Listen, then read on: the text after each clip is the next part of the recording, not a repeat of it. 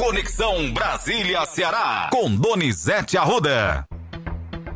Um ótimo dia para você, Donizete. Vamos lá nesta sexta-feira de muita informação. A gente já começa falando sobre o presidente Lula, que participa agora da cúpula para um novo pacto financeiro global na França. Bom trabalho para você. Olha, ele está lá com o ministro da Economia, Fernando Haddad, e nós não vamos perder tempo, não. Vamos ouvi-lo. Tá agora na França. Não sei se está tendo horário de verão lá, três ou quatro horas a mais. Então deve ser onze e meia ou dez e meia da manhã. Vamos ouvir o Lula. O Brasil é um país que tem uma matriz energética possivelmente da mais limpa do mundo. No campo do setor de energia elétrica, 87% da energia brasileira é renovável contra 27% do restante do mundo. Em se tratando de todo o conjunto da energia, 50% da energia brasileira é renovável, enquanto o resto do mundo só tem 15% de energia renovável. Isso significa que nós estamos caminhando para cumprir a nossa famosa proposta de campanha, que é chegar ao desmatamento zero em 2030. E nós não temos apenas a Amazônia para cuidar. Nós temos o bioma do Cerrado, nós temos o bioma da Caatinga, nós temos o bioma do Pantanal, nós temos o bioma da Mata Atlântica. São cinco grandes biomas que nós temos que lutar, porque todos eles são vítimas de ataques todo ano. Ora por fogo, ora por excesso de chuva e ora por gente predadora que quer plantar o que não deve plantar lá. Tá aí, Donizete, discurso de agora, tá? A gente tem até mais um trecho aqui. Você quer ouvir vamos logo? Vamos ouvir, vamos ouvir. Eu não, não vim aqui para falar somente da Amazônia. Eu vim aqui para falar que, junto com a questão climática, presidente Macron, nós temos que colocar a questão da desigualdade mundial. A desigualdade salarial, a desigualdade de raça. Ou seja, nós somos um mundo cada vez mais desigual e cada vez mais a riqueza está concentrada na mão de menos gente e a pobreza concentrada na mão de mais gente. Se nós não discutirmos essa questão, a gente pode ter um clima muito bom e o povo continuar morrendo de fome em vários países do mundo. Não é só na África, não, é na América Latina, é no Brasil. Tá aí, Lula tentando resgatar a sua credibilidade mundial depois de ter sido preso, né, Matheus? Pois é. E no Brasil, nem no Brasil, porque ele já está na Europa também, onde participa de um seminário sobre energia, os que mais entendem de energia, o especialista do Congresso, da Câmara dos Deputados, é cearense, você sabia, mano? Pois é, Donizete. Vamos lá ouvir o deputado Danilo Forte. Exatamente. Ele é o especialista, é quem mais entende Sim. de energia limpa. E ele faz alguns sinões ao discurso do presidente Lula e faz cobranças. O discurso tem que combinar com a prática. Danilo Forte. Lula vai a Paris e o debate é sobre energia limpa, energia renovável, economia verde, a economia do futuro. Enquanto isso, aqui no Brasil, o seu governo, e principalmente o ministro das Minas e Energias e recentemente o ministro da Casa Civil, querem incluir a pauta do gás como um avanço. É necessário que o presidente Lula harmonize o discurso que ele leva para a Europa e a necessidade que a Europa tem de produzir hidrogênio verde no Brasil e trazer para dentro do seu governo e para dentro da agência reguladora ANEL, que nas suas últimas resoluções tem inibido, tem atrapalhado, tem paralisado, inclusive, investimentos no setor da energia do sol e do vento no Nordeste brasileiro. Eu acho que o governo precisa ter um discurso uno, apontado para o futuro e trazendo riqueza e investimento no presente para o Brasil. E a nossa expectativa é que na volta dessa viagem, o presidente Lula possa bater de pronto e unificar a postura do governo para gerar desenvolvimento a uma região que o tem como seu filho e da qual ele saiu como grande devedor na última eleição, no último processo eleitoral. Tá aí, Donizete. Você tá vendo, né, Matheus, como a gente produz o programa em tempo real. O presidente tá lá na França falando agora, Danilo na Europa. Em Portugal, a gente traz os dois. em tempo real, a reação que o Lula disse, a reação em respeito a você, nosso ouvinte, em respeito a você para ficar bem informado, sabendo o que acontece no momento exato. E ontem começou o julgamento do ex-presidente Jair Bolsonaro. Ele disse que se o TSE o condenar, é uma afronta, Matheus. É uma afronta. O presidente voltou a atacar. E o advogado do presidente, o Tarciso Vieira, é Tarciso Vieira, é Tarciso Neto. Vieira, né? Vieira, Donizete, Tarciso Vieira. Mas tem neto também, né? Não sei, sei que Tarcísio Vieira. Se tem o um neto, eu não sei, não vou saber te dizer agora, mas Vieira sim, tá? Confirmado. O Tarcísio Vieira, que foi ministro do TSE, hoje é advogado de Bolsonaro, é, disse o seguinte: é, que o presidente falou demais. Não era para levar a sério o que ele falou, não. É, foi o calor da emoção por causa da dificuldade com o idioma. Vamos ouvir esse povo aí todo falando, todo mundo falando. Minuta do golpe.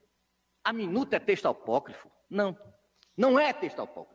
Nós não sabemos a indicação pessoal de quem o fez, mas sabemos a responsabilidade. A responsabilidade está no Palácio do Planalto. Por que no Palácio do Planalto? Está nos autos, Excelência.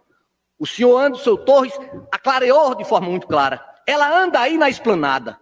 Ela anda aí nessa esplanada. E depois os fatos notórios dos últimos dias, inclusive, são pululantes são retumbantes. Impossível negar a claridade dessa luz. E aí nós chegamos na importância da minuta do golpe. Por que novamente o medo da luz? Não precisa ser um Tiresias para dizer que essa tentativa de golpe não foi uma consequência de todos esses atos que foram ditos logo no início. Não precisa, não precisa acrescentar o acervo probatório, porque ele é o desfecho da tentação desses atos praticados. Ele é requisito dessa ópera bufa que tentou-se ser feito, a internalização do caos para conquistar nossas instituições, solapá-las e ferir o regime democrático. Nós ouvimos agora Valber Agra, que é o advogado de acusação. Agora nós vamos ouvir Tarcísio Vieira, o advogado de defesa do, do ex-presidente Bolsonaro. Vamos ouvir.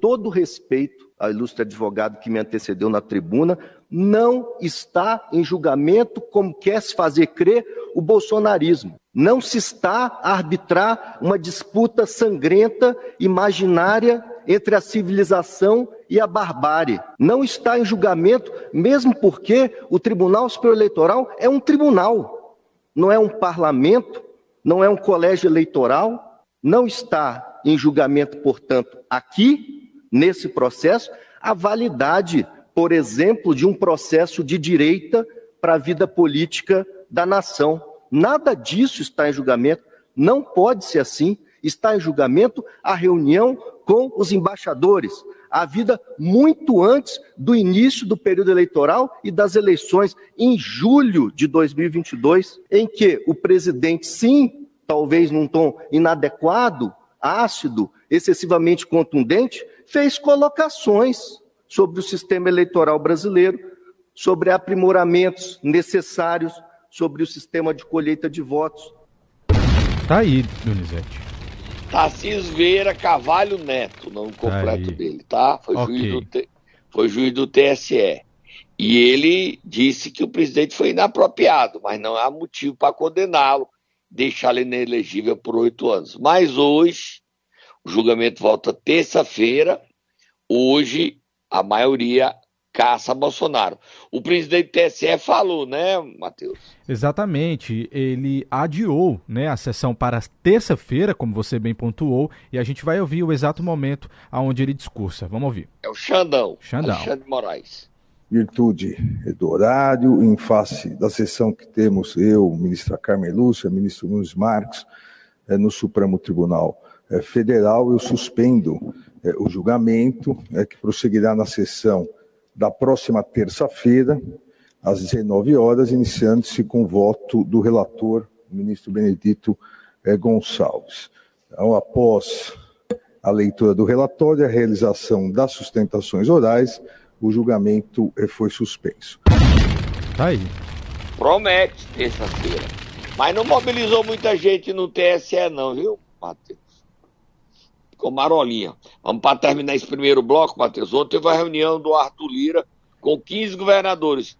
O Elmando estava lá discutindo a mudança da reforma tributária. Estava lá, Matheus? Tava sim, Donizete. O governador estava lá. E a gente tem aí o Arthur Lira falando sobre a mudança, a criação do IVA. Vai acabar ISS, PVA, vai ser só IVA, IVAs, é, imposto de valor agregado, vai mudar tudo. Aí estão criando algumas coisas. O governador, a gente vamos tentar ouvi-lo, o que é que ele acha da reforma tributária, Matheus, semana que vem. Tem aí o Arthur Lira? Temos sim, vamos ouvir o presidente da Câmara dos Deputados. Em deferência a todos eles, nós só pudéssemos entregar o texto da reforma tributária a partir desse encontro para que pudesse necessariamente iniciarmos uma conversa preliminar, ouvir sugestões, críticas. Os governadores aqui puderam expressar as suas inquietudes regionais, as suas inquietudes estaduais, que fosse oportunizado aos governadores que se elegeram agora, aos prefeitos que se elegeram agora, entrar também na discussão para que possam todos fazer sugestões ao texto. Eu entendo que esse tema já está por demais debatido, ele é consenso e uma frase histórica que vai entrar, que é que a reforma tributária é consenso no abstrato. Tá aí, Donizete. Eu não sei se é consenso não, né? Essa história de acabar. O Ceará não poderá mais dar vantagens de dispensa de ICMS. Alguma indústria vai vir para cá se a gente não vai poder beneficiar? Sem os incentivos vai ficar complicado, né, Donizete? Exatamente, você usou a palavra mágica. Sem incentivos, como manter a Grandene, Sobral e no Crato, como manter as indústrias que estão aqui, Matheus. E os nossos empregos, como é que uma indústria sai de São Paulo e vem para cá? Vamos rezar.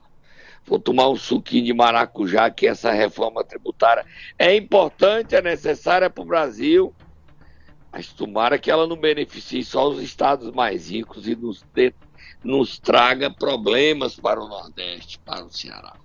Tomar um suquinho de maracujá. Volto já, tá? Tá ok, Donizete. Se prepare para o próximo bloco. Tem muita ah. confusão. Momento Nero. Vamos lá, Donizete. Nesta sexta-feira, quem iremos acordar? A nova prefeita de Acopiara, Ana Patrícia, e o prefeito afastado, Antônio Almeida. Falar o que é que diz o, o Ministério Público sobre a Operação Precariados. Vai, Tata, acorda essa dupla pra gente falar.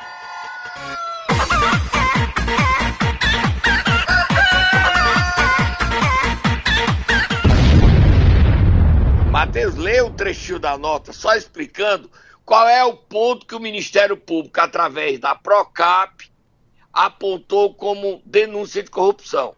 De novo, a palavra proibida, ou a palavra que choca. Vai, Matheus. Operação Precariados. Lê a nota e fala quem está enrolado na confusão com denúncia de corrupção. Lá, duas cooperativas. Vai, Matheus. Vamos lá, Donizete. Segundo o Ministério Público, a Operação Precariados investiga possíveis crimes de corrupção, fraude em licitações, falsidade ideológica, associação criminosa e lavagem de dinheiro envolvendo servidores públicos e representantes de duas cooperativas que prestam serviço à Prefeitura de Acopiara. A operação aconteceu com o apoio da Polícia Civil e foram cumpridos 21 mandados de busca e apreensão contra o prefeito Antônio Almeida, contra a secretária de gabinete e os empresários titulares das cooperativas, além também de mandados de afastamento da função pública por 180 dias, como a gente já sabe. A Justiça também autorizou a quebra dos sigilos bancário e fiscal dos envolvidos para aprofundar as investigações.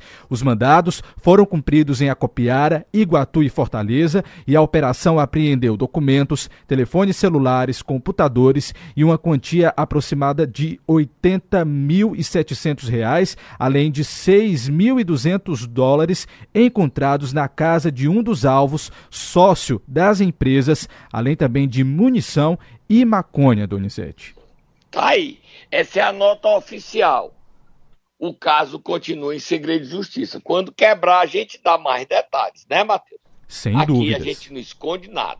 Agora, nós vira a página e nós vamos pegar uma espaçonave Você vai comigo nessa espaçonave, Matheus? Donizete, não irei com você, mas estarei em comunicação ao vivo, em tempo real, porque eu quero saber que confusão é essa, Donizete.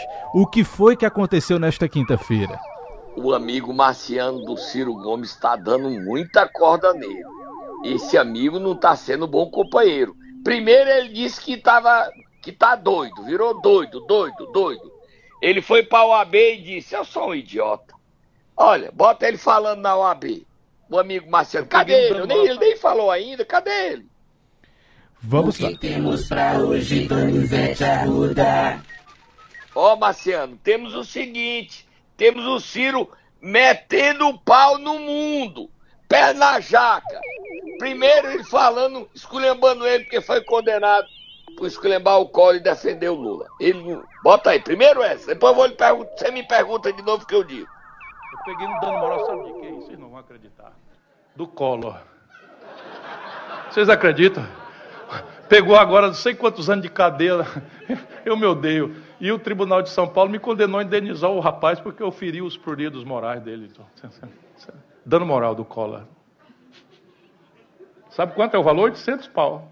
Dinheiro que eu não tenho. É, isso aí. Eu me odeio. Vamos adiante. Podia ao menos processar por calúnia, né? Que eu tinha exceptio veritatis, não é isso que a gente aprende na Exatamente, escola? Exatamente. É. Sessão da verdade, exceptio veritatis. É, podia dizer assim, não, é ladrão mesmo. É, mas está aqui, ó. Ei, Colo, deixa o rapaz. Eu... sou eu. É bom. E sabe por quê? Eu defendendo o Lula. Eu me odeio, eu me odeio mortalmente. Eu para defender o Lula, porque o Collor o Collor foi para cima do Lula no debate, 1840, e o, e, o, e o Collor sentou o pé no Lula, acusou o Lula de ter pedido um aborto da mulher, não sei o que, o diabo, e eu fui para defender o Lula, sentei o pé no Collor. Resultado, está aí o Lula presidente, o Collor provavelmente aliado dele e eu processado. eu me odeio, professor. Não deu bom para o Ciro, Donizete. Olha, Matheus, agora bota o Marciano aí perguntando. Bote ele aí, bote o Marciano. O que no temos nosso... pra hoje? O que temos pra hoje, Donizete Arruda? Muita confusão, Marciano. Ciro Gomes esculhambou o mundo. Olha, ele chamou o irmão de traidor. Ele disse que o Camilo não tem escrúpulos, tem problemas morais. Ele esculhambou a Isolda, ele esculhambou o Veveu, ele esculhambou o cunhado da Isolda, irmão do Veveu, ele esculhambou a assessora do, do Camilo, a Janaína, ele esculhambou ele esculhambou, ele esculhambou, ele esculhambou, ele esculhambou, ele esculhambou, esculhambou, esculhambou o mundo. Defendeu a reeleição de Sarto e disse que o irmão, quem criou essa história de FG foi o Camilo. E mais, solta a Moab e Fogo do Muturo, Marciano. Você sabe onde começou a briga, Matheus? Aonde, Donizete? No escritório do André ontem pela manhã. Eles foram fazer uma prévia da reunião à noite do encontro regional do PDT em Fortaleza. O Cid emparedou o André. Você sai, pede uma licença da presidência regional do PT, do PDT do Ceará. Eu assumo por seis meses. Depois eu lhe devolvo. André disse: Não, Cid. Aí ele, se você não fizer isso, André, eu vou convocar a reunião da executiva. Ligou pro Lupe na hora e disse que ia derrubar, quer tomar o PDT do André. O Cid tinha convocado prefeitos, ele disse que todos os prefeitos, com exceção de Sarto, todos os deputados federais, com exceção do André, dez dos três deputados estaduais estão com ele, querem apoiar o governo é humano. E ele disse o Cid para André: o Roberto Cláudio vai lhe trair como me traiu. Não escute o meu irmão, não disse o nome Ciro, não escute o meu irmão. Ele vai lhe levar ao fim da sua carreira. E isso, à noite, o Cid não apareceu, boicotou a reunião. E o Ciro deu uma entrevista ao Diário do Nordeste, onde ele esculhambou a humanidade. Já já, o Guim... já já todos vão falar, o vice-prefeito de Juazeiro, Giovanni Sampaio, disse que o Cid, Ciro, diz que o Cid está certo e o Ciro não respeita a mulher e tem inveja de Camilo. Solta os áudios, solta os áudios, solta os áudios e nós vamos pro camarote ver essa briga. Olha o pau cantando, olha a confusão. Solta os áudios, Matheus. Esta, esta faca ainda está ardendo muito aqui nas minhas costas. Portanto, se você me permitir, eu não desejo fazer nenhum comentário sobre este assunto, porque a faca ainda arde e eu acho que eu vou morrer com essa ardor nas minhas costas. Ministro, Volto a dizer, eu tinha 50 anos de idade quando me tornei inelegível para dar passagem no Ceará a, um- a nova geração, a talentos. Não estou arrependido. Mas naquela eleição, por exemplo, o Lúcio Alcântara abriria a mão para eu, Ciro Gomes, ser o candidato. O Tasso Gereissati insistiu para eu ser o candidato e eu disse: vocês não estão entendendo. A minha re- preocupação com a renovação do Ceará passa também por mim. Não estou arrependido, volto a lhe dizer. Mas quem criou esta versão de Ferreira Gomes como uma coisa negativa foi justamente o Camilo Santana, a quem o Cid apoia. Eu não compreendo isso. Não compreendo isso. O irmão é traidor. Mais Ciro, mais Ciro. A administração do Sarto tem problemas. Quem não tem? Sabe, você tem uma taxa do lixo que é para quê? Para arranjar dinheiro.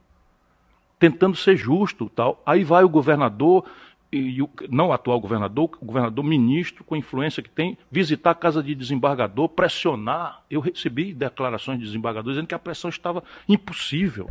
Sabe, uma coisa que está em 24 capitais do Brasil das 27 e que só vai cobrar moderadamente dos mais ricos. Para quê? Para melhorar a saúde. É O Sarto está me dizendo, ele tem um projeto imenso para qualificar a saúde. Sabe, as facções criminosas tomaram conta de Fortaleza. Isso é um problema do Estado, é um problema do governo federal. E, e, enfim, aí fica tudo em cima do Sarto, que é muito humilde, que faz pouca pabulagem, que faz pouca coisa e tal. Mas eu, enfim, se puder, com não ter mais interesse eleitoral nenhum, vou fazer esse- essa ponderação. É um erro grave nós colocarmos todo o poder na mão de, de um grupo de pessoas que é liderado por uma pessoa que não tem nenhum escrúpulo e que está tão poderoso que até descuidado ficou com as questões morais. Isso é muito grave e eu tenho documentos. Então, infelizmente, eu gostaria muito de que não fosse assim. Mas se for necessário, será assim. Documentos, Olha, Donizete.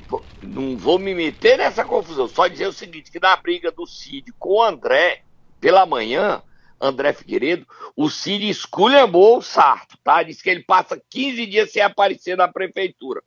O Sarto disse: não é verdade. Agora, o Cid esculhambou o Sarto. Agora, essa parte eu não tenho o, docu... ah, o áudio, nós bota o que tem, mais Ciro. Há uma grande e grosseira mentira que a sua lembrança de, um- de uma boa repórter traz para todo mundo examinar. Se não era para valer, que tipo de, de- de comportamento nós tivemos de mandar quatro quadros circular o estado do Ceará inteiro? Por quê? Porque havia um compromisso de daquela dinâmica sair o candidato que fosse o melhor para o estado do Ceará. E esses quatro foram ao debate no estado do Ceará. O Camilo Santana tinha dado a palavra em relação a isso. Quando vê a onda Lula, nenhuma palavra mais foi cumprida. Tá bom. Parece que modernamente você ser traidor é uma coisa vantajosa. Eu continuarei um homem que não tem uma traição na minha vida. Nunca dei a palavra para descumprir. Nunca. E você não tem ideia de partes outras. Tipo, Eunício Oliveira invadir a vida pessoal do Camilo Santana, ameaçar trazer à luz um escândalo pessoal imenso que quem foi administrar fui eu. Eu que fui administrar. Pois bem, hoje estão os dois agarrados aí. É uma coisa que é do meu direito. Eu não acho que ser traidor seja uma, uma vantagem, uma virtude. Pode ser que modernamente ser traidor seja uma coisa boa. Eu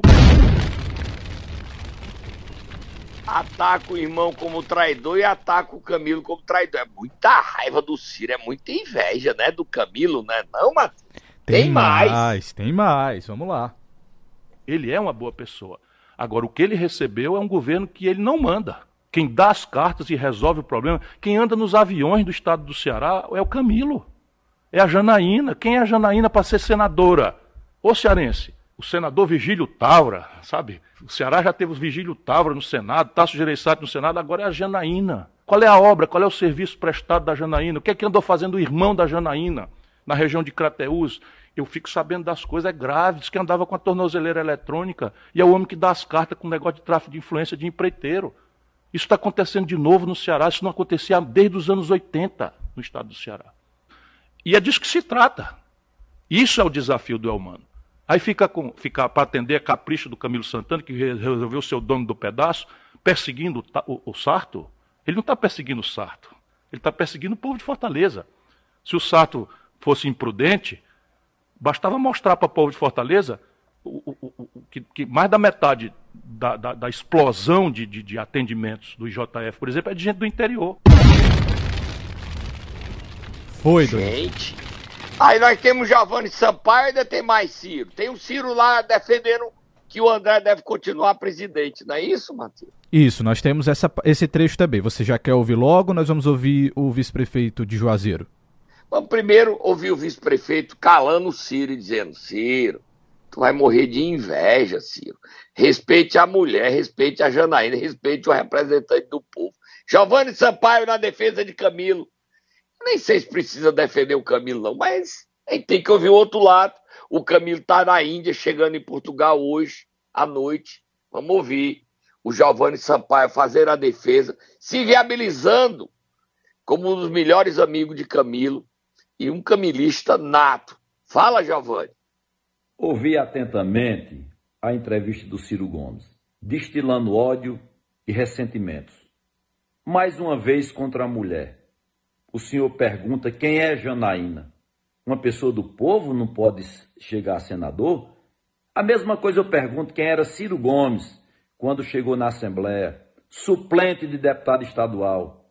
E Tasso se engraçou de Vossa Excelência, lhe fez prefeito de Fortaleza um ano e meio depois lhe fez governador, lhe fez ministro de Fernando Henrique e você ficou contra o Tasso Gerissati. A faca não só entra nas suas costas, a mesma faca que você fala das suas costas entrou nas costas do Tasso Gerissati, que lhe fez. Agora Camilo foi um bom governador, reeleito com 80%. Fez no Cariri muita coisa, fez no Ceará também. Camilo está calado, não é com medo, não é omissão, é em respeito a seu irmão. E esse médico que vai assumir, esse político que vai assumir o regional, sou eu, Giovanni Sampaio. Médico há 35 anos, de serviço prestado sempre no serviço público. Tá aí. A gente não botou o restinho que é longo, mas o Giovanni Sampaio disse que não tem medo dele, não.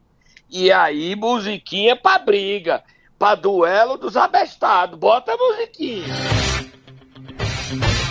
É só marcar, Ciro Gomes, que o Giovanni vai na mão ou na bala. Escolha o local, Ciro Gomes, que o duelo está marcado e agendado.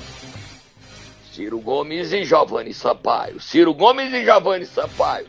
Na torcida pro Giovanni Camilo e Ciro Gomes. Eita, eu tô vivo para ver uma briga dos irmãos. Bota o Ciro Gomes falando que ele não quer o Cid presidente do PDT e quer o André. Bota aí. Dali eu conheço o André Figueiredo. É sempre essa mesma pessoa. Reto, honesto, competente, espírito público e é o nosso presidente por estas razões. Ele é o presidente do Estado por estas razões. Quando nós entramos no PDT, muito atrasado, porque eu fiquei fazendo homenagem a muitos, era meu vontade há muito tempo, já desde o meu governo, vir para o PDT pela afinidade com o conjunto de ideias, que eu vou resumir aqui, que é o sentido da nossa militância futura, e o sentido da minha queixa com as coisas do Brasil. Pois bem, o André é este militante.